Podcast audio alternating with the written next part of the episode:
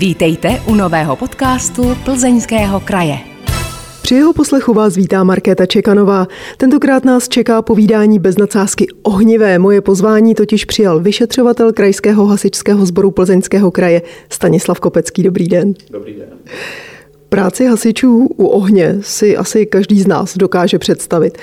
Jak ale vypadá práce vyšetřovatele požáru? Já, když jsem chystala ten náš rozhovor a říkala jsem o tom kolegyním, tak dokonce byly překvapené, že u hasičů existuje něco jako vyšetřovatel, takže pojďte mi prozradit, jak se z nějakého spáleniště, z hromady popela dá vyčíst, co bylo na úplném začátku.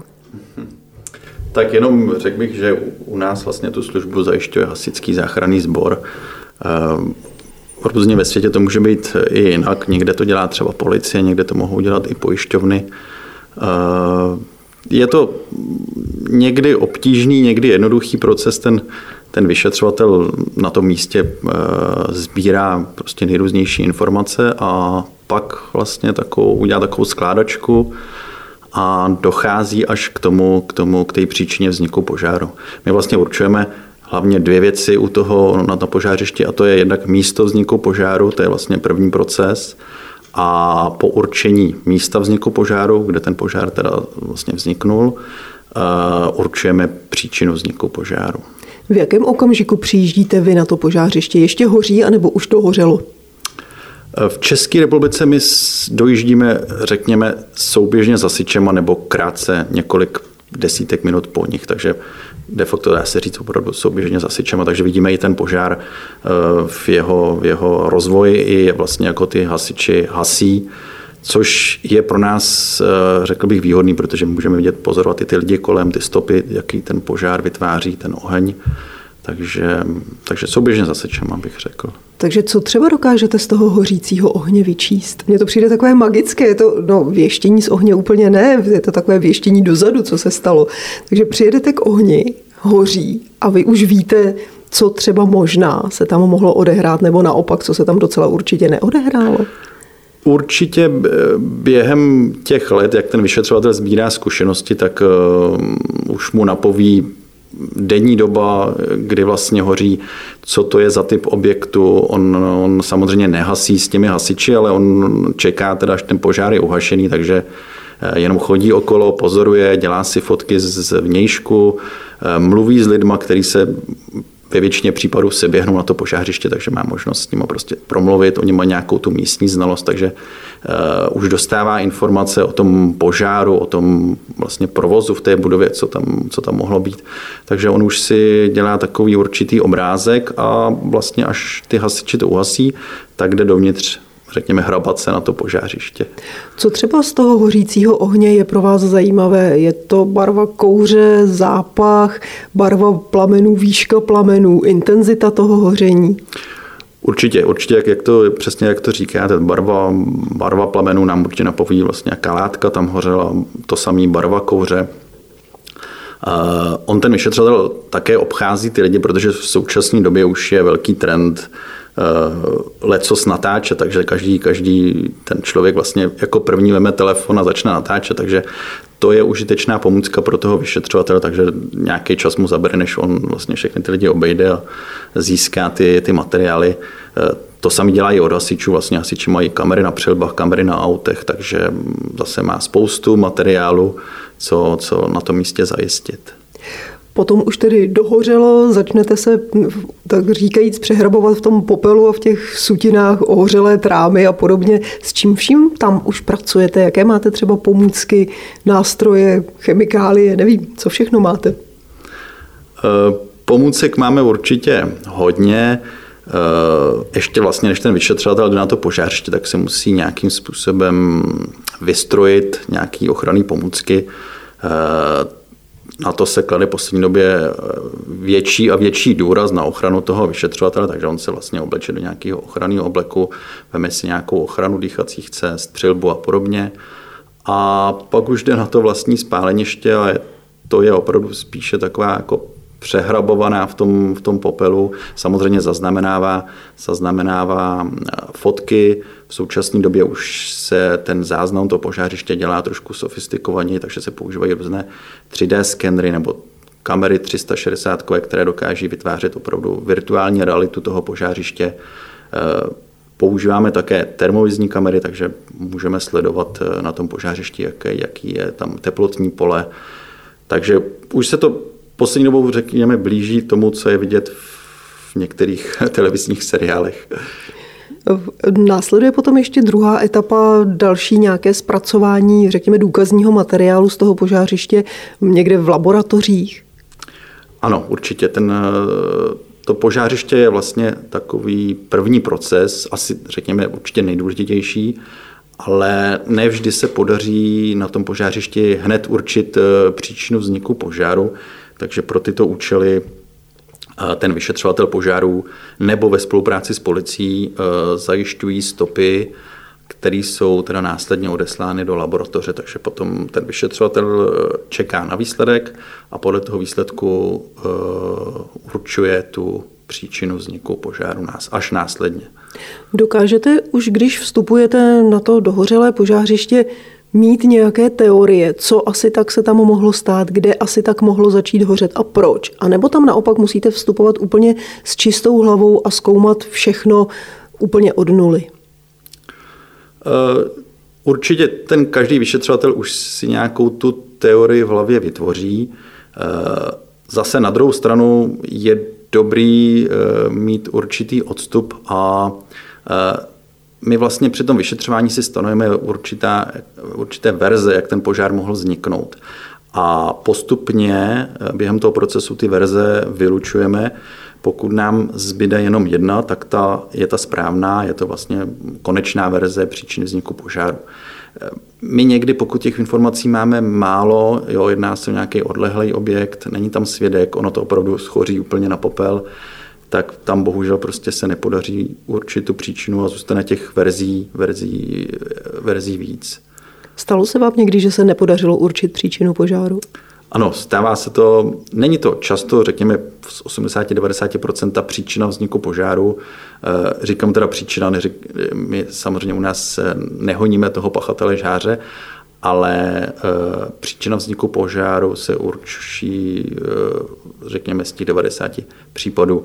Ale jak už jsem zmínil, někdy prostě odlehlejší objekty beze svědků, kde dojde k velkému poškození, tak tam je to opravdu obtížné a zůstáváme už jen na těch verzích, na těch možných příčinách.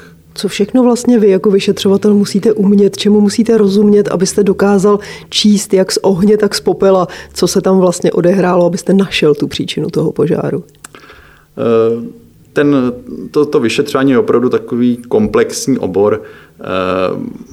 Já jenom zmíním, každý ten vyšetřovatel má určitě dobrý pojem o znalosti třeba elektřině, určitě se hodí fyzika, chemie, termodynamika, dynamika požáru ve vnitřních prostorách.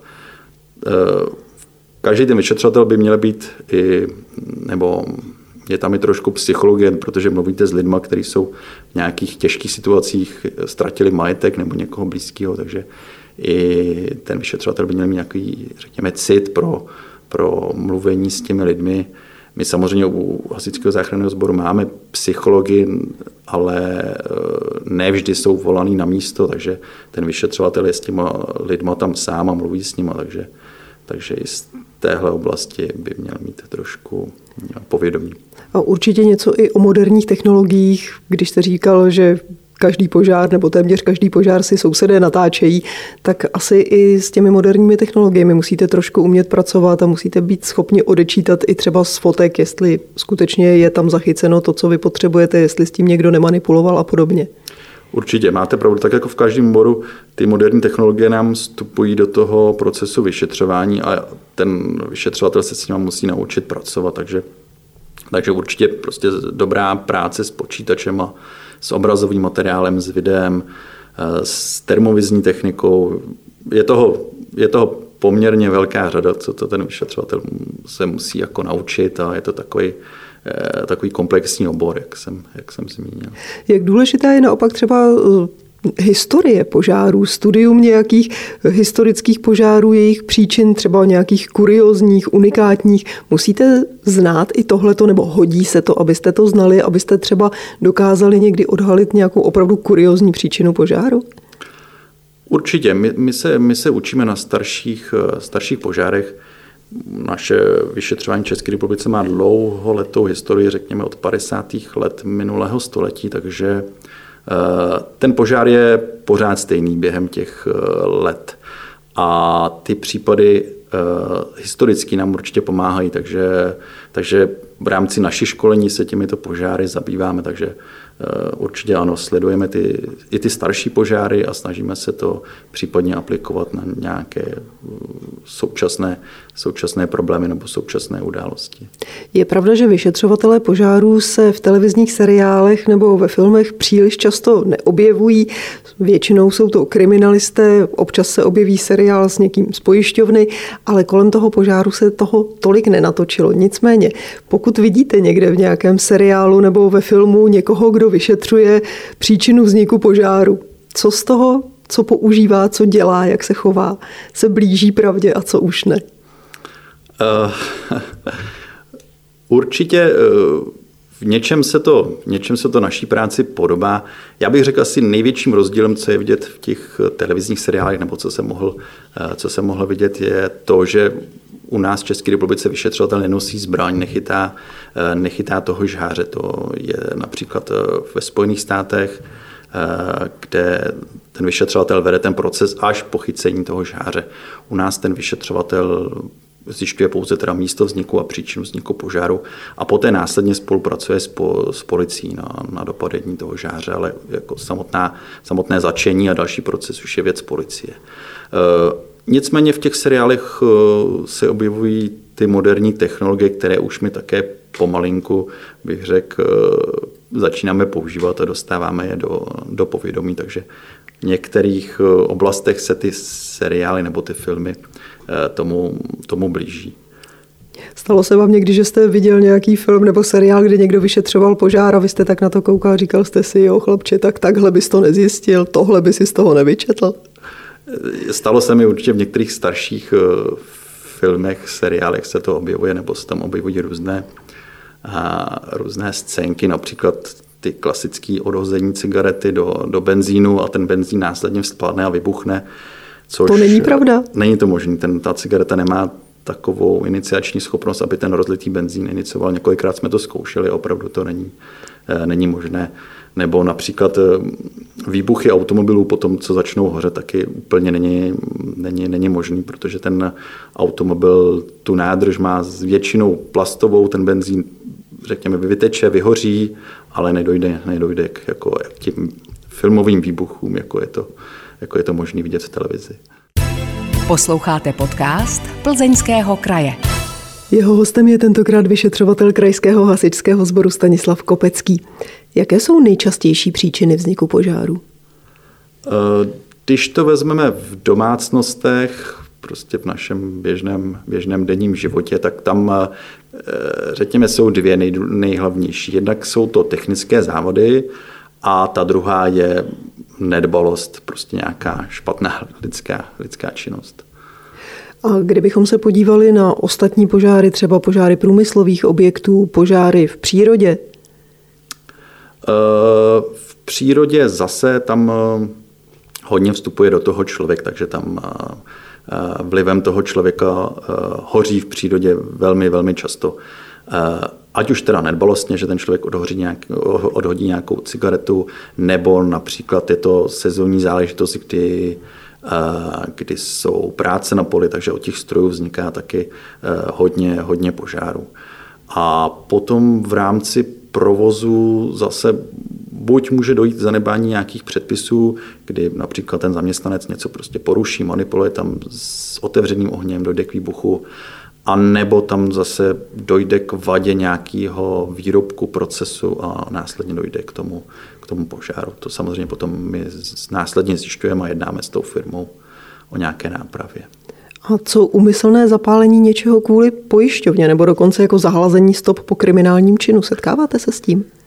Setkáváme se tady, řekněme, specialita v Plzni je hodně ohledně požárů automobilů. Není to úplně až tak jako častý, že by každý automobil byl úmyslně zapálený, je to, řekněme, z 10% jsou ty úmysly.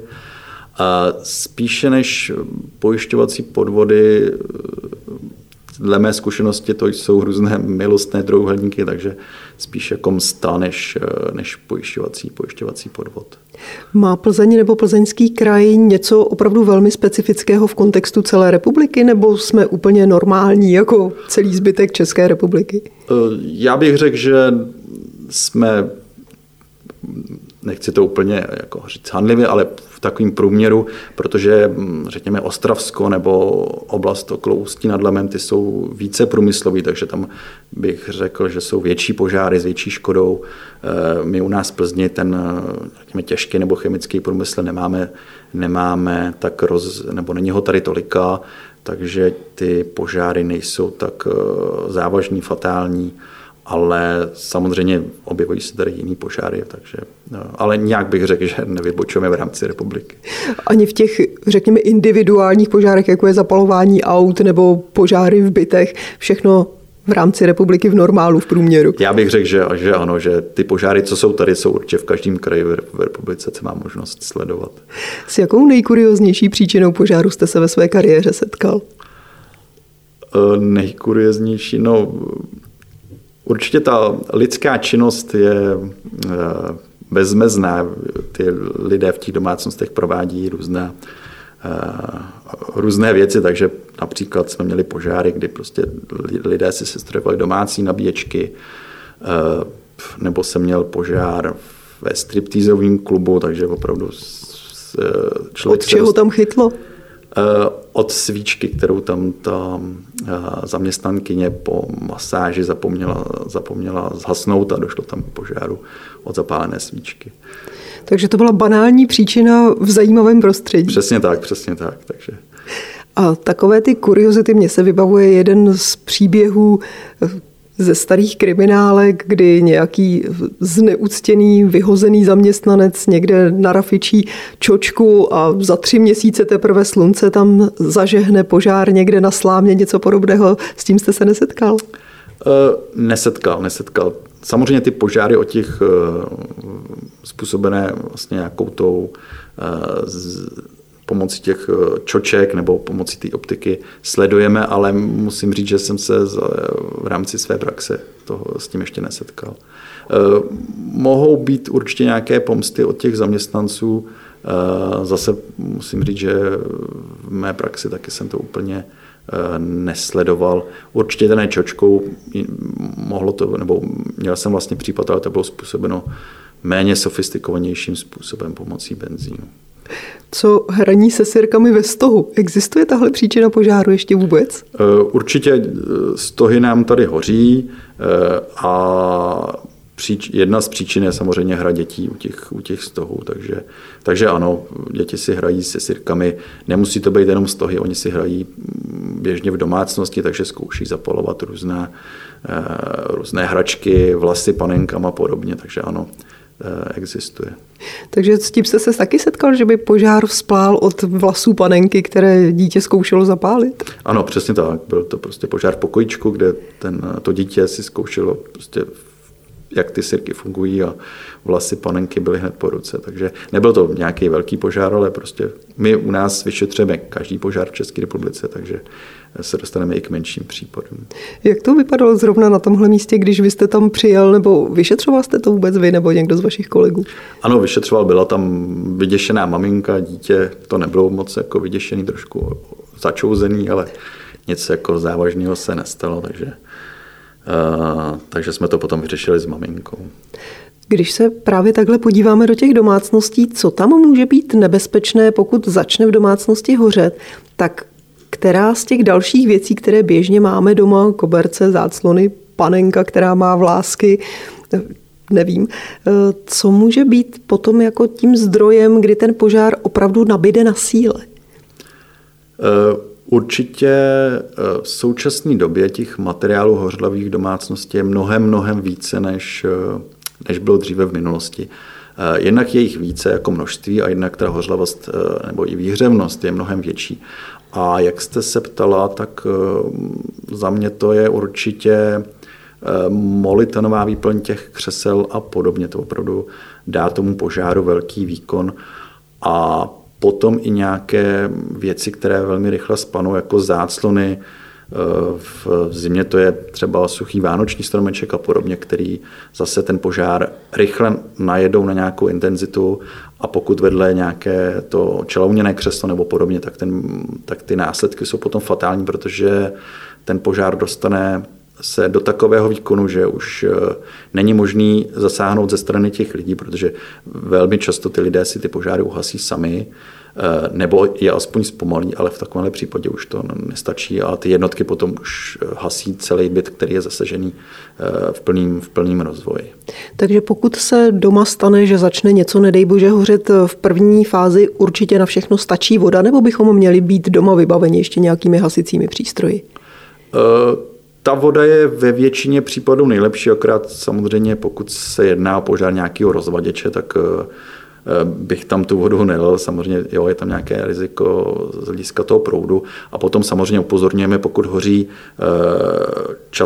častý požár je, že splane olej v hrnci, v pánvi, tak tam také nelít vodu, protože může dojít k vyvržení toho oleje, je to nebezpečné pro toho, kdo to hašení provádí. Takže tam například přikrýt mokrou utěrkou nebo to vynést ven. Měli jsme případ, jenom na to upozorňuji, nevyházet to z okna ven, kdy vlastně ten uživatel to vyhodil z okna ven a venku se nacházel další člověk, který se tím olejem popálil. Takže vynést ven, nevyhazovat to z okna. Vy říkáte, že v dnešní době je vlastně v našich domácnostech mnohem víc věcí, které mohou ten požár přikrmit a dát mu na síle. To znamená, že dneska jsme vlastně na tom hůř než naši třeba předkové, kteří žili v dřevěných domech, které byly vybavené dřevěným nábytkem. Topilo se tam v kamnech? No, nechci říct úplně hůř. Zase, když to vemu v minulosti, tak tam zase byla, řekl bych, větší možnost iniciace, protože například se svítilo svíčkama nebo se hodně používaly ty lokální topidla. Takže tam zase to riziko vzniku požáru bylo větší. Ono to úplně jako je těžké takhle posoudit. Zase v současné době ty rizika požáru se zvyšují například moderními litiovými akumulátory, které také občas představují z hlediska příčiny vzniku požáru problém, protože on je v tom litiovém akumulátoru jednak teda iniciační schopnost a jednak i hořlavá látka, to litium, takže ať ono si to hodně lidí neuvědomí, ale každý ten akumulátor představuje nějaký potenciální riziko, takže bychom se i s tím ohledem k tomu měli chovat. Takže abychom to úplně přeložili do jasné řeči, jakákoliv baterie, kterou doma máme, například baterie v mobilním telefonu nebo baterky v nějakém ovladači k televizi, mohou představovat riziko? Jedná se o litiový akumulátory, to jsou vlastně v těch moderních zařízeních. Takže ano, v notebookách, v bateriích, powerbanky můžou ano představovat riziko. Z vlastní zkušenosti, co je ještě, řekněme, nebo co opravdu je reálným rizikem, jsou ty elektrokoloběžky, elektrokola, kde ty akumulátory jsou opravdu velký výkony, takže ta energie je v tom velká. A problém je, že vlastně ty lidé to berou i do těch domácností. Samozřejmě oni to nemají, že někdy nemají prostě prostor, kde to schovat, takže to vemou domů do kuchyně nebo do obývacího pokoje a to riziko se tím zvyšuje. A když tady, nedej bože, takováhle baterie začne hořet, co mám dělat? Pokud jsou to ty malé baterie, tak to ten člověk uhasí, řekněme, své pomocí, jo, prostě nějak to ulít, polít vodou, nebo to vyhodit ven. Zase ono záleží, kdy ten člověk k tomu přijde. Pokud je to opravdu v počátku, tak velmi snadno to opravdu vyhodí ven z toho domu a tomu dalšímu šíření zabrání. Pokud ten člověk není doma, tak ani on neví, že to bylo to akumulátoru, to až na to potom zjistíme my, ale to už samozřejmě ten byt je zničený. Náš podcast natáčíme na konci léta roku 2022. Máme za sebou velký požár v Českosaském Švýcarsku. Nemůžu se nezeptat, jak jste ho sledoval, jak jste to prožíval? Sledoval jsem ho určitě. i jako vlastně bývalý hasič, tak i z hlediska trošku jako taktiky, jakým způsobem se tam zasahoval, jaký věcné prostředky tam používali.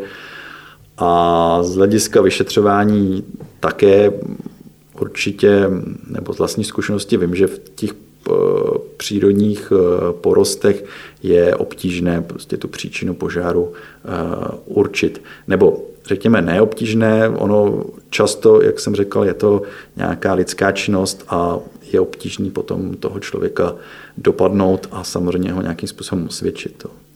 Jak se vyšetřuje na požářišti takového rozsahu, jako bylo Českosaské Švýcarsko? Předpokládám, že asi se ví, kde plus minus začal hořet, takže vyšetřovatel jde rovnou tam, nebo se zkoumá i to okolí? Zrovna v tomhle případě to okolí, nebo ta plocha toho požáru byla obrovská, takže ten vyšetřovatel určitě se zaměřil na to místo, kde asi zejména svědecky mu ty lidi určili, kde to vznikl. Na internetu jsem zaznamenal jenom, že se používaly nějaké satelitní snímky, ale nemám s tím nějakou zkušenost.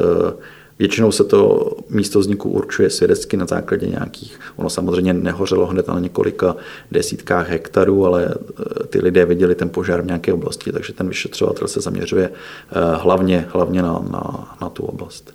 Jak se dá takhle v přírodě jasně říct, bylo to od člověka, protože odhodil zapálenou sirku nebo cigaretu, nebo to vzniklo nějakým jiným způsobem?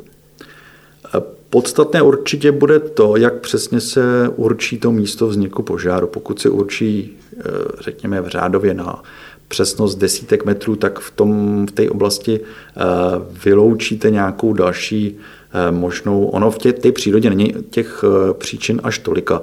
Můžeme uvažovat o nějakém blesku, nebo občas hoří porosty, že jak to vysvětlím, pták sedne na dráty, dotkne se mezi fázema, nebo spláne ten pták, spadne na zem a zapálí tu trávu, což jsou takové spíše kuriozity, ale možný to je.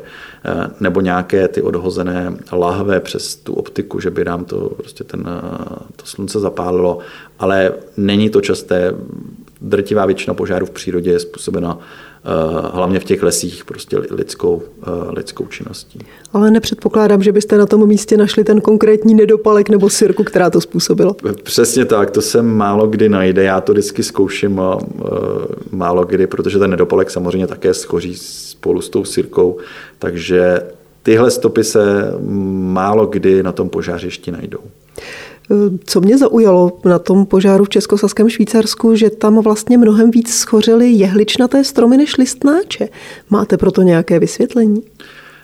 To se omlouvám, to v téhle oblasti úplně jako nejsem, ani nejsem klimatolog, nebo nevím, úplně nedokážu. Takže tohle je stopa, kterou vy nečtete. To, ano, přesně tak, to si musím ještě dostudovat. Posloucháte podcast Plzeňského kraje. Dnes o požárech a jejich příčinách s vyšetřovatelem Krajského hasičského sboru Stanislavem Kopeckým. Bojíte se ohně? Nebojím.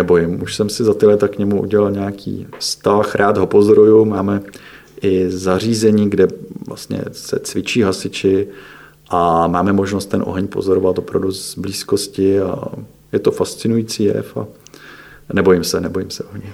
Byl jste ten kluk, co rád kouká do ohně, do plamenu?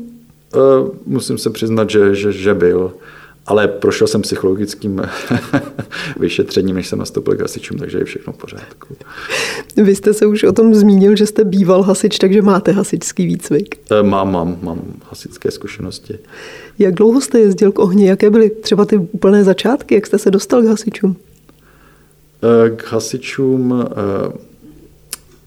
Vlastně já už jsem, nebo v hasičském prostředí se pohybuju od útlého dětství, protože můj děda byl velitelem hasičů na vesnici nebo malém městě, kde jsem vyrůstal, takže on mě brával do hasičské zbrojnice. Pak jsem asi jako každý v té vesnici nastoupil k dobrovolným hasičům. No a když jsem dodělal vysokou školu, tak se objevila možnost pracovat u hasičského záchranného sboru. Já jsem na ně moc jako neváhal a nastoupil jsem profesionálním hasičům. Musel jste vystudovat nějaké obory, které vám potom v té práci pomáhají, ať už to byla práce hasičská, nebo teď ta práce vyšetřovatelská?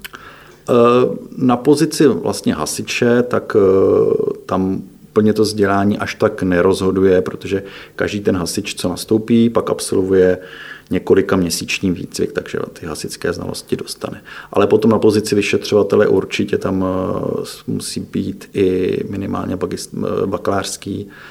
bakalářský vzdělání, takže tam hlavně ta technická znalost je určitě potřeba. Jak vypadá váš běžný pracovní den? My tady v Plzeňském kraji sloužíme vlastně týden z měsíce, takže pokud mám službu, tak nastoupím ráno do práce a čekám teda, kdy začne hořet. Samozřejmě po tu dobu si zpracovávám předchozí požáry a po té týdenní službě normálně chodím běžně denně do práce a zpracovávám zase ty požáry, které během té služby si nebo začnu vyšetřovat a spolupracuju s policií, s pojišťovnama a podobně. A hasiči ale nevýjíždějí jenom k požárům, jejich práce je mnohem širší, ať už to byla pomoc při povodních nebo při jiných živelních katastrofách, ale jezdívají také k tragickým událostem, k bouračkám. Z toho se vás nic netýká? Ne, vyšetřovatel požáru pouze se věnuje požárům, které jsou prostě v České republice. Vy ale nejste jenom vyšetřovatel, do vaší práce patří také prevence.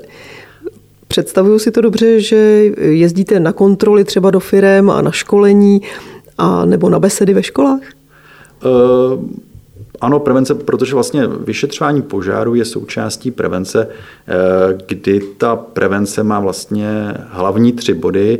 Jednak je to stavební prevence, když se postaví vlastně budova, tak my zkontrolujeme tu budovu, jestli vyhovuje z hlediska požární bezpečnosti. A pak je to vlastně kontrolní činnost, kdy hasiči kontrolují tu budovu, zda ten provoz v té budově je v pořádku z hlediska požární bezpečnosti. A když něco selže, nastupuje ten třetí pracoviště nebo to oddělení vyšetřování, kdy my zjišťujeme, co vlastně v tom procesu, který ty naše 2 předchozí oddělení nastavili, selhalo, nebo samozřejmě my vůbec kontrolujeme, jestli ten proces je správně nastaven. Takže je to takový, někdy si to znázorňuje jako 3 ozubená kola, které do sebe zapadají. Takže ano, jsme součástí požární prevence. Co se týká besed, ano, občas máme i oddělení, které se tím besedám a preventivně výchovné činnosti věnuje, ale občas nás požádají, takže s nimi jedeme a říkáme jim ty poznatky z praxe. Veselé historky z praxe? Přesně tak, veselé historky z praxe. Někdy sebou vezmeme i vzorky z požářiš, když to potom přinesete do té třídy k těm dětem, tak oni to vidí, ohořelý mobil a ohořelý notebook, tak si myslím, že to má určitě, že to je pro ně jako podstatná informace. Jak na to reagují? Co je třeba zajímá? Na co se ptají? Oni určitě reagují na ty moderní technologie. Jak už jsem říkal, oni vidí ten ohořelý mobil, cítí ten zápach z toho, ty lavice jsou od toho špinavý, takže najednou zjistí, že ta věc, kterou oni denně používají, opravdu může být nějakým způsobem nebezpečná, takže to je určitě náš cíl, aby si uvědomili, že ty zařízení nejsou jenom samozřejmě přínosem určitě, bez pochyby, ale je to nějaký jako riziko a musí se k tomu člověk chovat trošku s respektem. Přizná se někdy někdo, že zkoušel nějaké experimenty se zapalováním, se sirkami, anebo se před vámi tváří, že ne? Někdy se přiznají potom už, když už jim otrne a při nějaký volnější besedě, tak vždycky řeknou, že to zkoušeli zapalovat a že někde něco na ohničku, že to tam hodili. Takže ano, občas máme takový neformální rozhovor a ano, přiznají se. Když se vrátím k těm předchozím činnostem, kdy jste říkal, že máte důležité slovo třeba při stavbách nebo pak chodíte na ty kontroly, setkáváte se tam s tím, že třeba stavebník se vás snaží, tak říkajíc, ukecat, že něco může přeci být a že tady ten předpis, který po něm chcete, je naprostý nesmysl, že je to zbytečné a že on by to chtěl zrovna takhle a že jemu by se to víc hodilo, líbilo? No, já bych to úplně upřesnil. To dělají vlastně kolegové z jiných oddělení, takže já vlastně po těch stavbách nechodím. Já, jak jsem uvedl, jsem ten 3. článek, takže opravdu přijíždím jenom, když na té stavbě něco selže a dojde k požáru. úplně nevím, že by kolegové něco takového zažili, že mám možnost s nima mluvit, ale jak říkám, já se na ty stavby v době té kolaudace nebo v toho procesu výstavby nedostávám. Teď natáčíme v kancelářské budově. Co tady v kancelářských prostorách může být z vašeho pohledu nebezpečné, když se tak rozhlédnete kolem sebe? Kdyby tady začalo hořet, od čeho by to mohlo být, co by mohlo schořet, jak by ten požár probíhal, možná i jakou barvu by měly plameny? Tak určitě mě na první pohled zaujme množství elektřiny. Je tady opravdu hodně zařízení, které by mohly způsobit požár. Opravdu samotná přítomnost té elektřiny, těch elektrických rozvodů představuje riziko, takže prostě by začal hořet například ten kabel, ten PVC, ta PVC izolace nebo polyetylenová izolace by vytvořila černý kouř, chytl by molybdenové křeslo a už bychom museli utíkat, pryč. Takže určitě elektřina. Máme nějakou administrativní budovu, kdyby to bylo v noci, tak je možný úmysl, takže podobně bych uvažoval. A co tady dřevěný nábytek nebo spousty papírů někde uložených v šanonech? Určitě papír taky, ale on zase, jak je v těch šanonech, tak on není úplně hořlavý, on začne hořet na tom povrchu a než by prohořel dovnitř, tak to taky trvá. Dřevo, ano, taky je samozřejmě hořlavé, ale zase taky trvá, nebo není úplně jednoduchého běžné dřevo, jo, nemyslím třísky potom někde u honíčku, ale běžné dřevo není úplně jednoduché běžnými iniciátory zapálit, takže z hlediska té iniciativy jsou to spíše ty syntetické materiály, nebo nějaký zmuchlaný papír, který jde dobře zapálit. A co třeba koberec na zemi? Taky může, nebo je to samozřejmě nějaký polyesterový koberec, takže ano, mohl by dojít ke vznícení. Zase on, jak leží na té podlaze, tak také úplně nedobře to hoří. On ten požár opravdu potřebuje není jako úplně jednoduché něco někde zapálit. Když jsme měli možnost si to zkoušet, tak opravdu potřebujete ty podmínky správně vytvořit, aby ten požár jednak vznikl a jednak se potom dále rozhoříval. Takže je to třeba velké proudění vzduchu?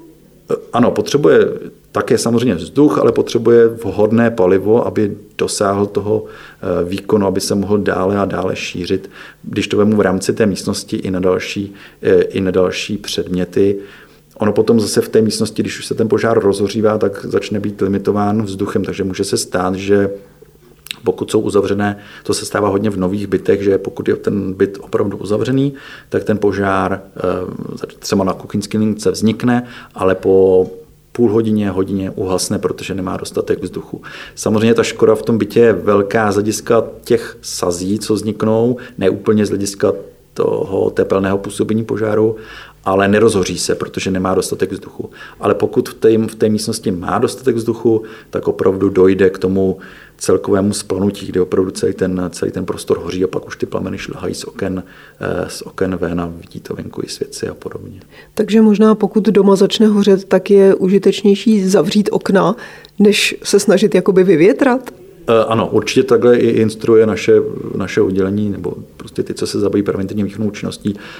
Pokud hoří, tak samozřejmě opustit nebo pokud sice opravdu hasební zásah, jo, když je to menší požár, ale jinak samozřejmě opustit prostor a zavřít dveře, protože to udělá opravdu hodně, že jednak zamezíme tomu šíření mezi místnostmi a jednak zamezíme přístupu vzduchu do té zóny hoření a ten požár nebude mít tolika takový výkon.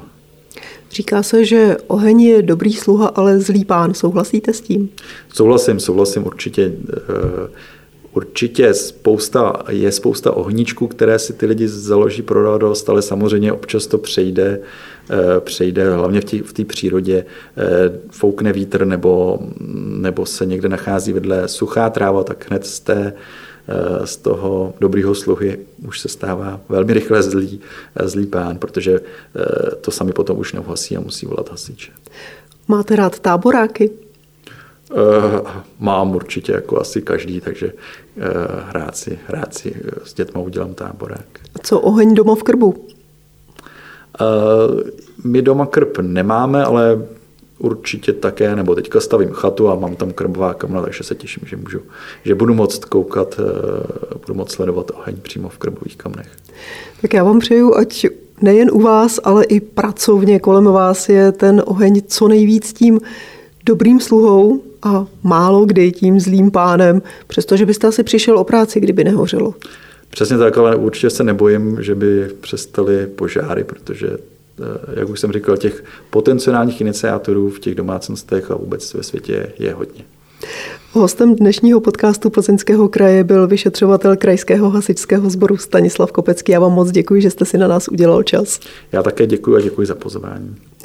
Vážení posluchači, znáte ve svém okolí někoho podobně zajímavého, koho bychom měli pozvat jako hosta do podcastu? Dejte nám o něm vědět na adresu podcasty@plzeňsky-kraj.cz. Na vaše e-maily se těší Markéta Čekanová. Díky za to, že jste poslouchali tento podcast. Připomínáme, že všechny podcasty Plzeňského kraje najdete také na stránkách Plzeňského kraje www.plzeňsky-kraj.cz, na krajském Facebooku, YouTube nebo v Spotify, Apple podcastech a podcastech Google. Aby vám neutekly další díly, nezapomeňte nás sledovat nebo si přihlásit odběr, ať už nás sledujete nebo posloucháte kdekoliv. Těšíme se v příštím dílu. Naslyšenou.